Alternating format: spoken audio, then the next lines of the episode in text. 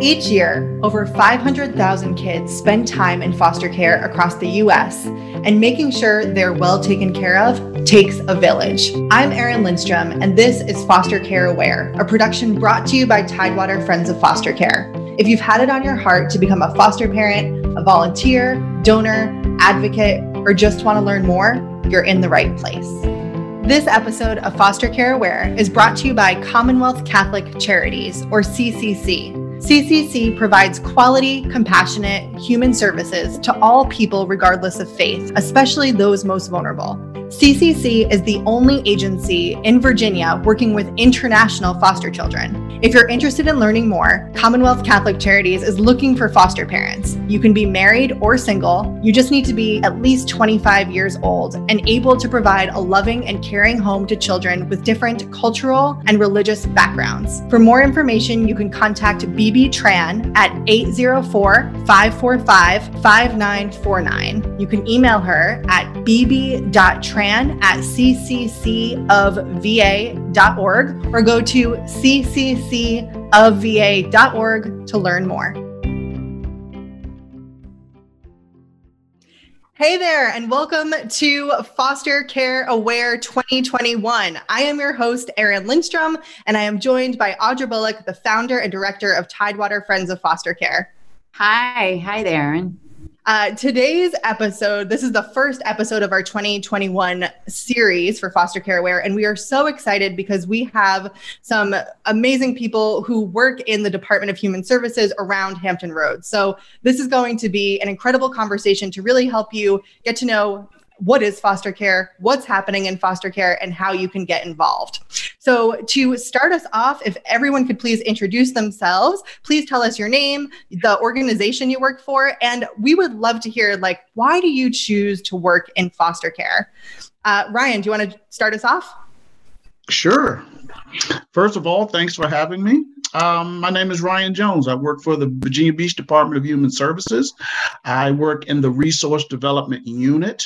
Uh, our primary goal is uh, recruiting and training foster parents and helping with the transitions when kids enter foster care. Well, for me and me myself, I've been in the field of human services since 1989. Um, uh, no laughs. I know that's a long time. Um, but uh, I started in the private sector working with kids in a residential treatment facility. I did that for 20 years um, before transitioning to the city of Virginia Beach.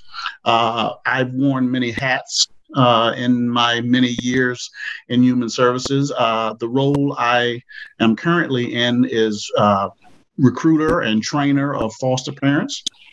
I really enjoy that role uh, because it links me to the, the the needs of the kids, to the people who are going to be providing the the care, support, and nurturance for that child and or children and families. It's also important to remember that foster parents work not only with the children, they work with the biological parents or primary caregivers as well. So that's a little bit about me and what brings me uh, to to this to this uh, venue. Perfect. Thank you, Ryan. Shannon, do you want to tell us a little bit about you? Good morning, everybody. My name is Shannon McFadden. I am the Resource Families Coordinator with the Portsmouth Department of Social Services. Um, in my role, I deal with all things that encompass foster homes. So, training, recruiting, and maintaining all of the homes within the agency. Um, I've been with the agency for about three years now, have been working in the field for about 12 years total, and I love the position that I'm in. I really enjoy being able to be hands on with children and families. And it's just something that I'm very passionate about. I feel like every family and every child deserves a support system. Um, so working in foster care, that's one of our major functions is to support families when they are going through crisis. Mm, thank you for that. Kimberly, would you like to introduce yourself? Thank you. My name is Kimberly Neal. Um, I work for the Newport News Department of Human Services, where I am the foster parent trainer and recruiter um, for our resource unit. Um, in this position, like Shannon said, we do all things foster parents. um, meaning we train, we recruit, we love on them, and we support them. The reason that um, I chose foster care is because I absolutely love children. And what better way to um, play a major part in their life is to train foster parents because they have our children. So that's why I love foster care. I've been doing this for over 10 years and I look forward to continuing mm. to be in hmm. the foster care world. Beautiful. Thank you. And Felicia, would you like to introduce yourself? Sure. My name is Felicia Lagarde. I am the Resource Unit Coordinator and Supervisor for Chesapeake Department of Human Services. Um, I've been in this role three years now, but prior to this, I was a CPS investigator for both Portsmouth and Virginia Beach for 16 years total with both um, localities. Um, I absolutely love what I do. Um, I've seen it on, on the front end when children come in. I'm very passionate about children and families. And so I get to see the reward of the families either becoming reunified or the child being connected to a forever home. And so mm-hmm. it's just very rewarding. I wouldn't change it for anything in this world. Um, and we're just fortunate to have this program because despite of what people may think of foster care, it is very rewarding because without our parents, it wouldn't be possible. Hmm. Thank you for that. Each of you, like when you speak about that, it's so, it's like I can feel your hearts opening, like as you're talking about your work and your passion. So just thank you so much. So, to kind of kick us off, Audra, would you please give us a little bit of an overview of what's happening inside of foster care in 2021? Of course. Thanks, Erin. So we we had a recent town hall where we went into to um, depth on on the numbers across the state, and I'll just give a high level um, overview of that. So so at the end of, um, or in March, which is the last VDSS data, Virginia uh, Department of Social Services data that was released, we had about 5,200 kids in care. Year over year, since the pandemic began, um, that's a drop of about 7%. But what's happened is we've had a redistribution of our ages in care. We've had, um, you know, the, the under five year old population has, has stayed um, relatively static, maybe grown a little bit. Um, uh, over uh, 18 population has grown a lot, over 17%. And the school age population has dropped by more than 20%. So there's been this kind of distribution shift. And, I, and I'm sure it has a lot to do with, you know, where kids are in school or not in school. Um, and so we want to be prepared for that. Uh, part of um, you know th- this population, in addition to you know being all of these ages, they have different goals, case goals for their um, for their custody case.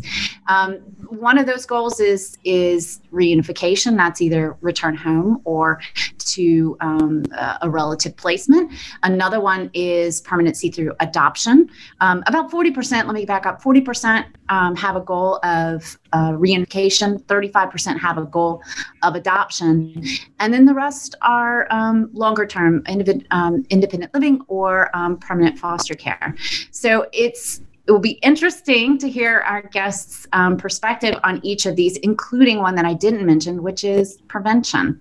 So I'm going to pass it to Ryan and ask uh, Ryan, what happens before a child comes into foster care to prevent that situation? And if I may add one other sub question to that, before we hop in, can you kind of define what exactly is foster care for everyone listening? Of course, sure, Erin. Um, foster care is an ongoing custody case where the state or the city has determined that a child cannot um, be safely maintained in their current setting. Um, and so the city or the state takes responsibility for a child's care. And the city uh, and the state outsources that care. I mean, they're not state orphanages that are that are uh, these children are being taken into. Um, the cities and the states rely on foster parents to do much of this care.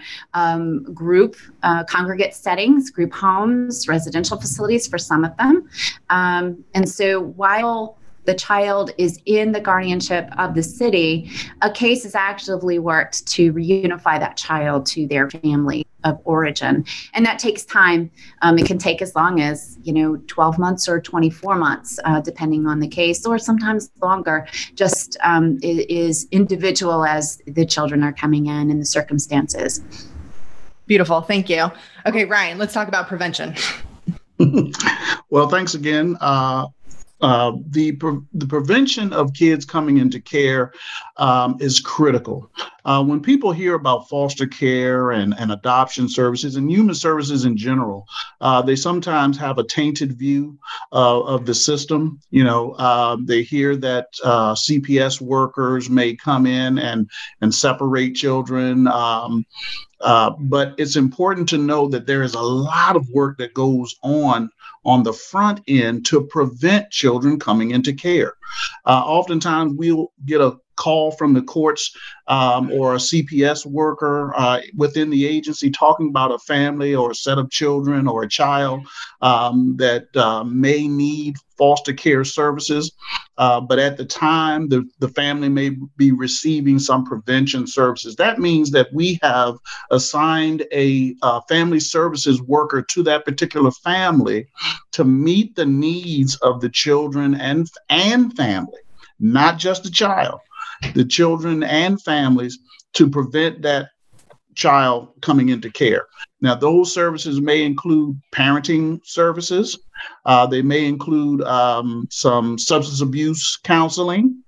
Uh, they, I mean, it's a plethora of services that are out there that can benefit uh, a, a family in need in order to prevent the child and/or children from coming into care.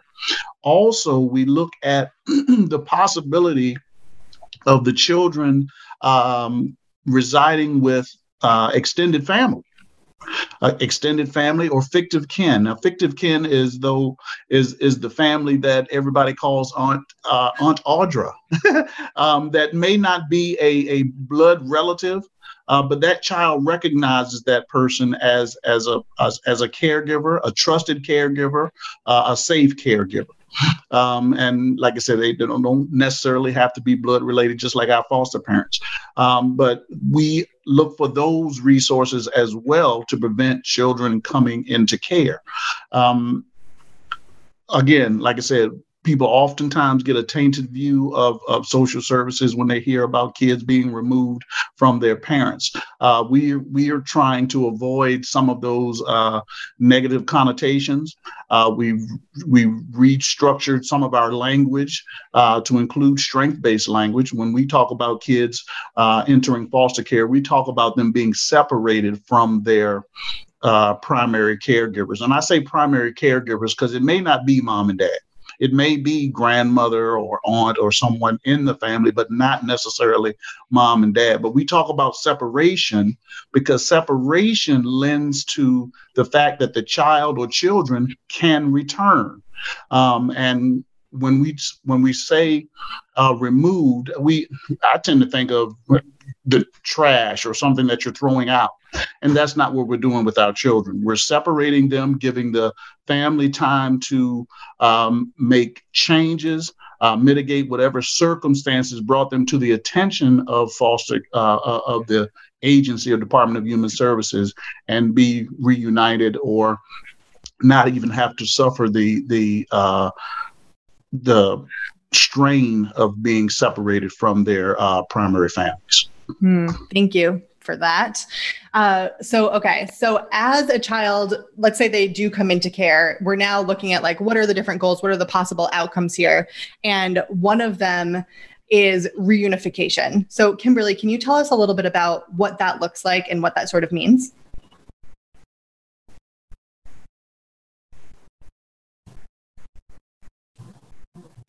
So, reunification is the process of returning a child to his or her family. Um, in Virginia, not only is reunification the primary goal for children in foster care typically, it is also the most common outcome. Um, here in Virginia, we believe that children do best when placed with their families.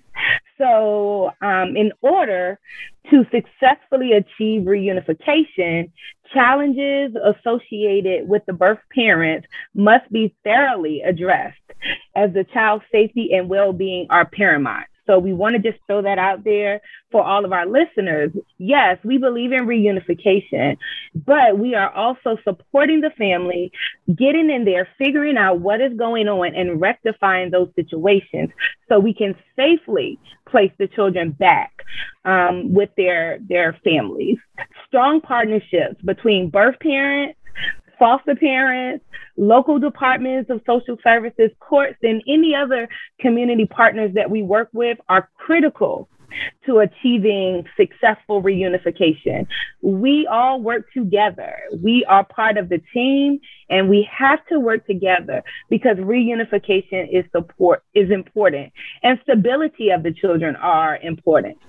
Um, just want to add this, foster parents do play a critical role a critical role in helping to involve birth families in case planning, um, in decision making, providing mentoring support for the birth parents. Yes, I said mentoring support mm-hmm. and facilitating visits between children and their biological families.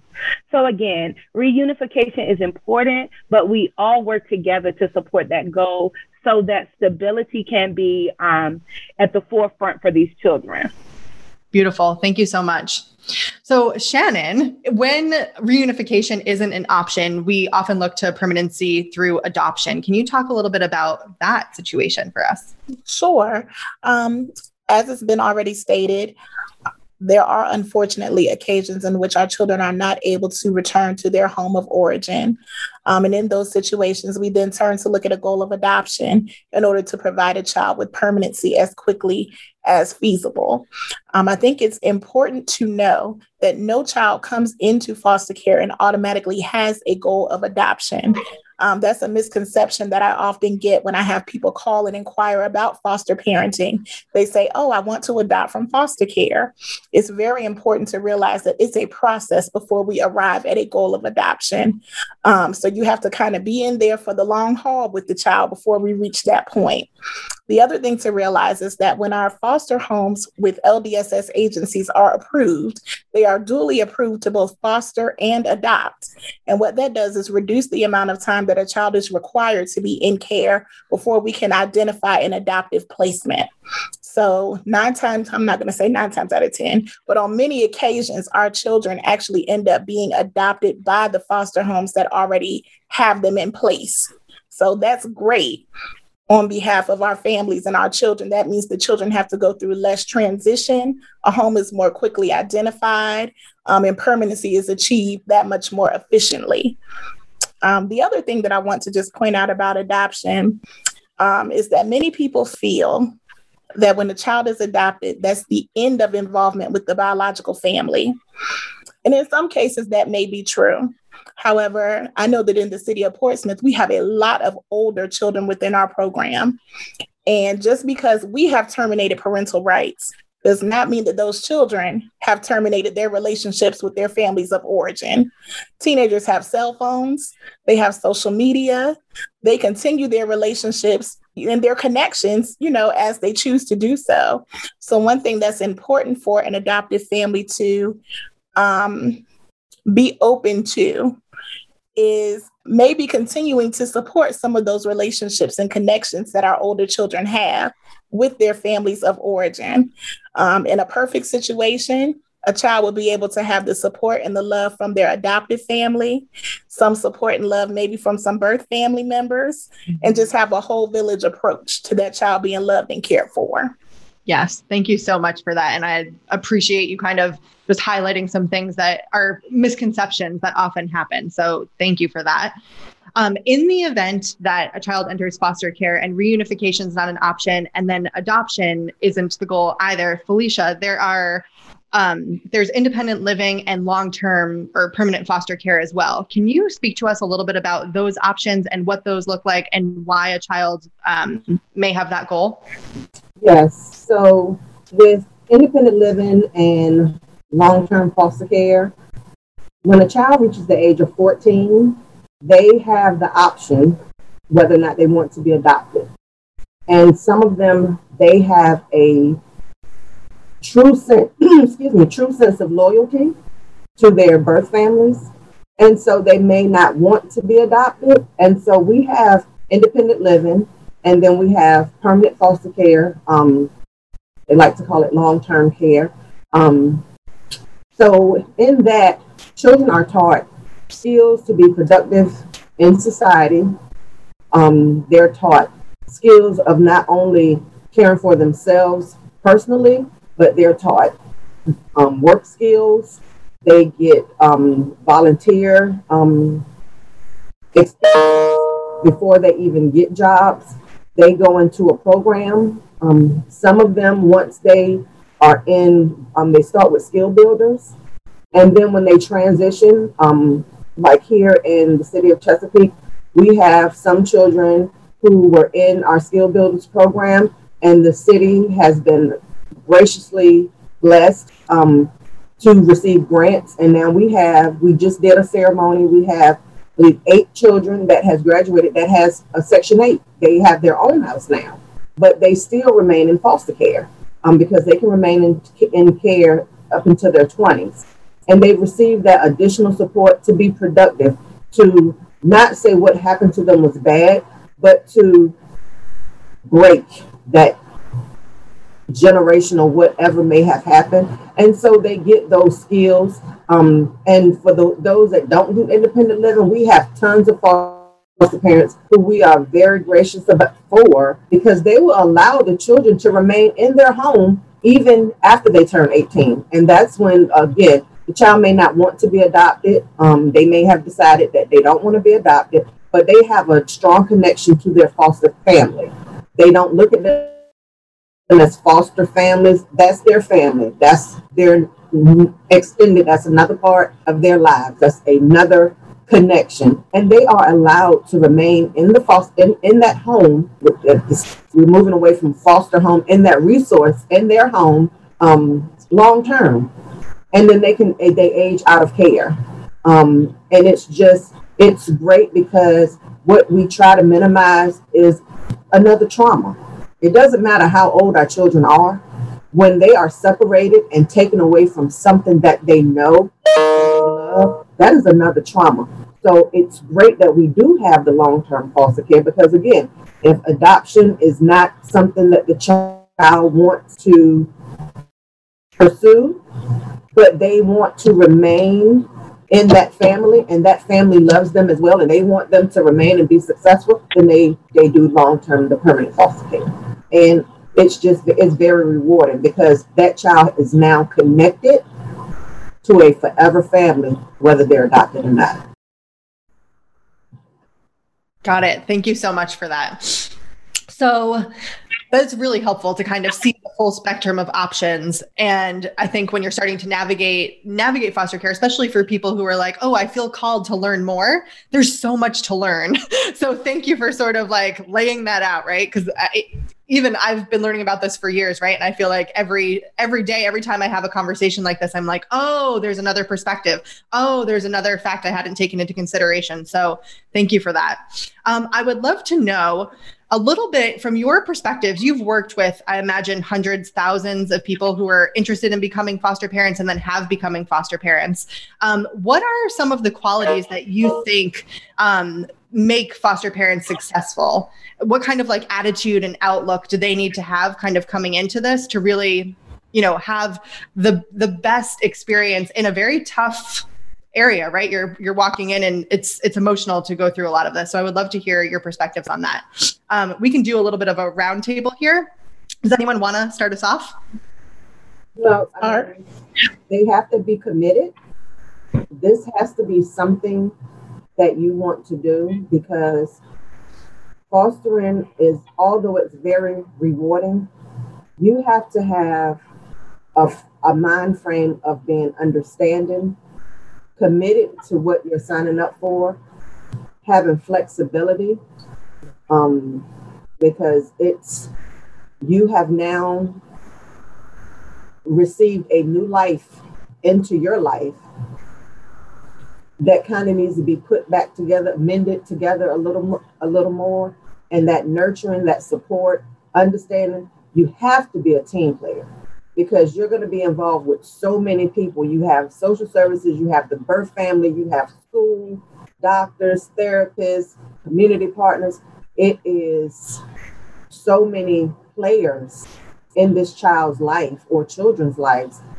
You have to, we, we, we have the five core competencies, and one of the main ones is you have to be willing to be part of a professional team. Yeah. Mm-hmm. Because yeah, you teamwork. have so many new people in your life now because you want to be a part of the change for this child, but you have to be open. You you know, people don't like social services coming into their homes.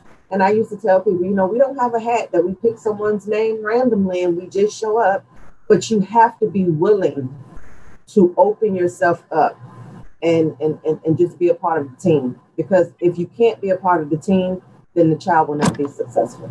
Yeah. Mm-hmm. Felicia, I, I want to reiterate that this isn't just like taking care of your own kids. It's it's different and it's hard to impress, I think, upon somebody who hasn't been involved in this world for a while, how different it really is. I mean, the love is basic, right? The meet the needs, the bed, the clothing, the food, all of those things. And you can have the best of intentions and not be able to still meet the needs of these kids because there's just so so much that's happened to them.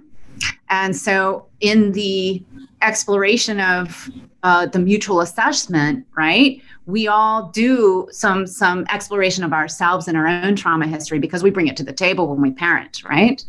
So, Shannon, you you looked like you wanted to jump in on something about what it's like. I was just going to say pretty much what Felicia said in terms of being a team player.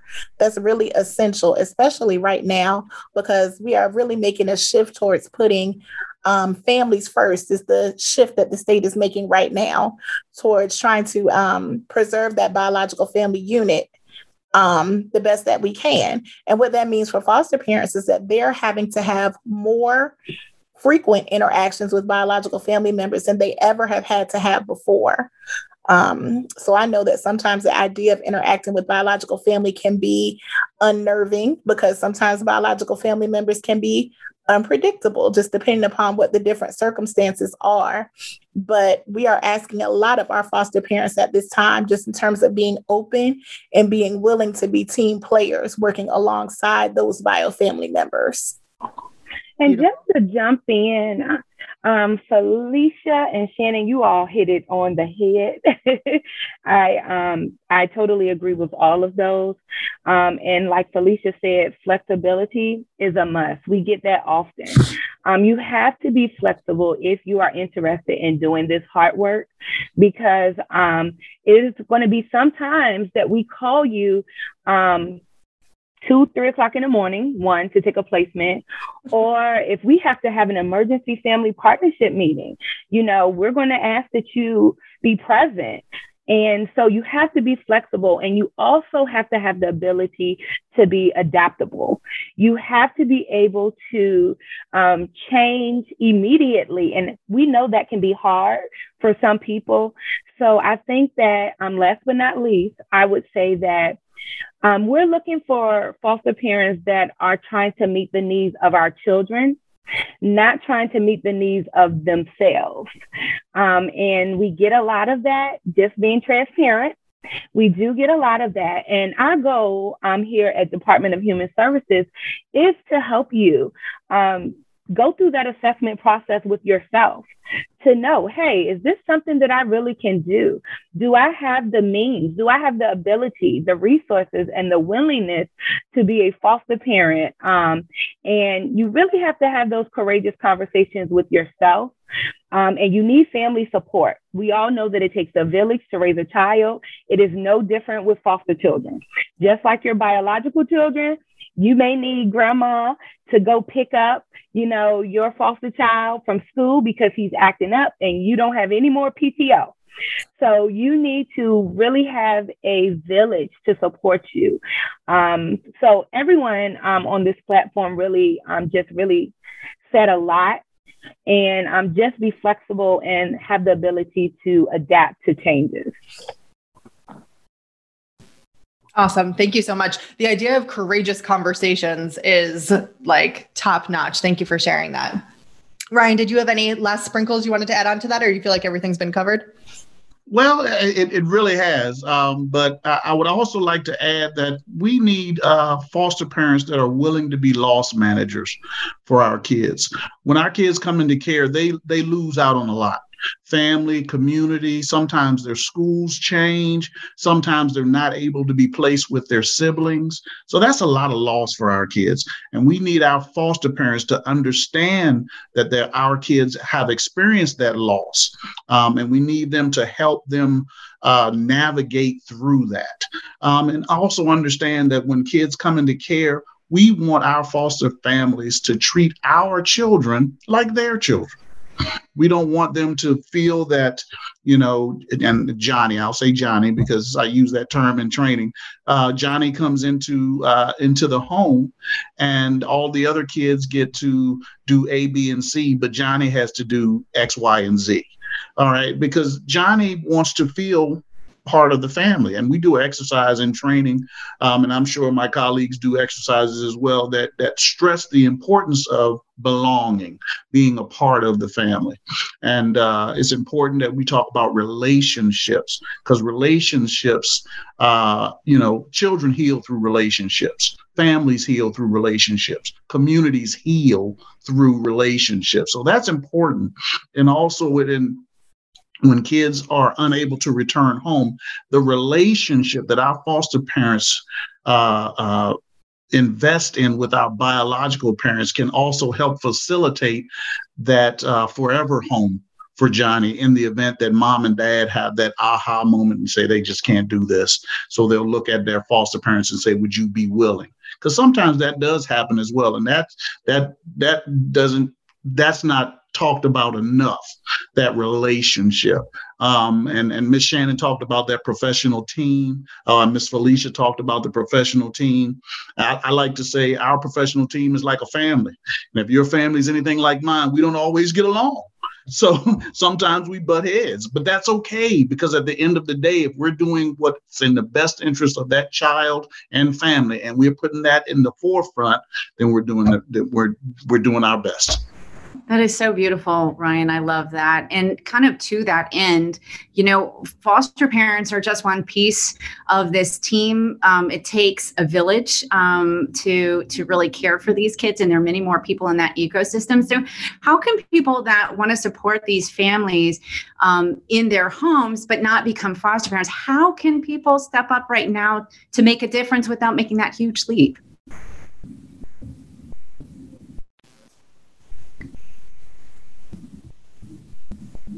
Volunteer with organizations like Tidewater Friends of Foster Care. Um, there are many entities, of course, there are so many entities out there that are willing to support uh, foster care and adoption and human service agencies and uh, entities.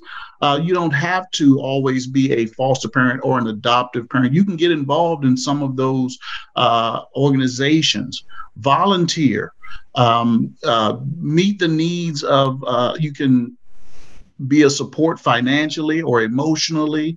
A lot of foster parents need their, when we talk about supports, uh, you know, uh, your neighbor may be a foster parent. Uh, but they may need to go out of town for the weekend and ask you to watch Johnny.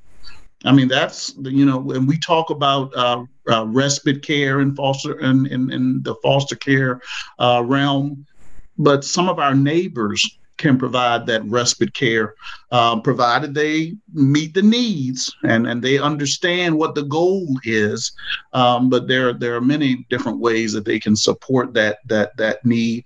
Uh, being educated uh, just supporting, uh, like I said, again, organizations like Tidewater Friends of Foster Care. Um, and I'm sure there's always some opportunities, uh, Miss Audra, that someone can get involved and yeah. hands on and, and, and assist. Yeah, thank you. Thank you. And I just want to jump in as well um, because Ryan did say Tidewater Friends of Foster Care. And um, one of the things that we do um, with the city of Newport News is we um, send them over to you all at Tidewater Friends of Foster Care for the Prospective Parent Program. Um, just getting that education, you know, getting that emotional support and finding out about the process very well may change their mind. You you know, may think right now that you're not foster parent material, you don't have the time. But once you go through that prospective parent program and you dive in, you may realize, hey, you know what? With the support, I I can do this. I can do this. Um, and if you do decide that you can't, um, Tidewater Friends of Foster Care, again, has that prospective foster parent program that gives you more information on how you can help, where the need is, and um, how you can just jump right in and help and assist. Well, um, thank you so much. You guys are such good promo for us, and I so appreciate you. But I think it speaks to you know how well these partnerships work. Um, private public partnerships are really the key. There are not enough government resources alone to meet the needs of these kids, and it takes all of us. It really does take a village. So we're hoping that everybody who's listening here can pick up the baton in some small way and, and help move the needle for for children and care as well as their families. And Audra, I, I just wanted to um, just piggyback a little bit on what Ryan said. Um, you don't have they you don't have to be a foster parent. We you can just be a respite provider, um, and that is a support to the current foster parents. They may need some me time. They may need the children may need some me time, and having that flexibility of just providing respite alone is very, very, very rewarding. It's not long term fostering, but you still get a sense of what families are going through, mm-hmm. what the need for children are. And then that may encourage you to sign up for the long haul. But you don't, you can always come in as a respite provider and just provide that additional support to your community, to, to the community because normalcy is what we want for our children. Normalcy, that is mm-hmm. such such a good point. That's what we're trying to create here, right? Yep. So, thank you so much. I feel like there are so many amazing tidbits here, and there are different organizations like Connect with a Wish and CASA that you'll be hearing about throughout Foster Care Aware. So, if you are listening to this and you're like, tell me more or show me the path, like you are in the right place. Thank you so much for being here. And if I may, I think the first thing you can do is just number one, kind of assess like, where are you in all of this? Are you feeling it in your heart, but not sure what to do next? Are you potentially overwhelmed with all of the options? Are you looking for options? Just start to notice where you are and what is your intention going through foster care aware because all of the tools will be here as we go through and we are happy to support you. Um, we have a Facebook group called TFFC Village, and this is exactly what we're talking about. This is a community of people who care about foster care. So you are welcome to join us in there. Um, inside, we share needs that are happening locally that we can meet. For instance, we had um, a, a, teenager who was in foster care who needed a crib for her baby. And we were able to do that through the support of our community. Um, we also have gift sponsorships, there's volunteer um, opportunities. And then if you do want to learn more about being a parent, we do have the Prospective Parents Program. So there is a plethora of ways to kind of like move through here and find out more. Uh, if you have any questions, you can always send us a message on the Facebook page as well. And before we wrap up, I would just love to hear if anyone wants more information from each of you. Um, what is the best place to reach? So, Ryan, can you let us know where is the best place to reach out to you? Uh, I can be reached at uh, the Virginia Beach Department of Human Services. Uh, my my contact number is 757 385 3272, or you can reach me by email at ryjones at vbgov.com. Um, and I'm willing to take all inquiries. I love it. Shannon, can you please share your contact information at the Portsmouth Department of Social Services? Yes, I can be reached by dialing our main telephone number, which is 757 405 1800. Select option three from the main menu, and you will get me.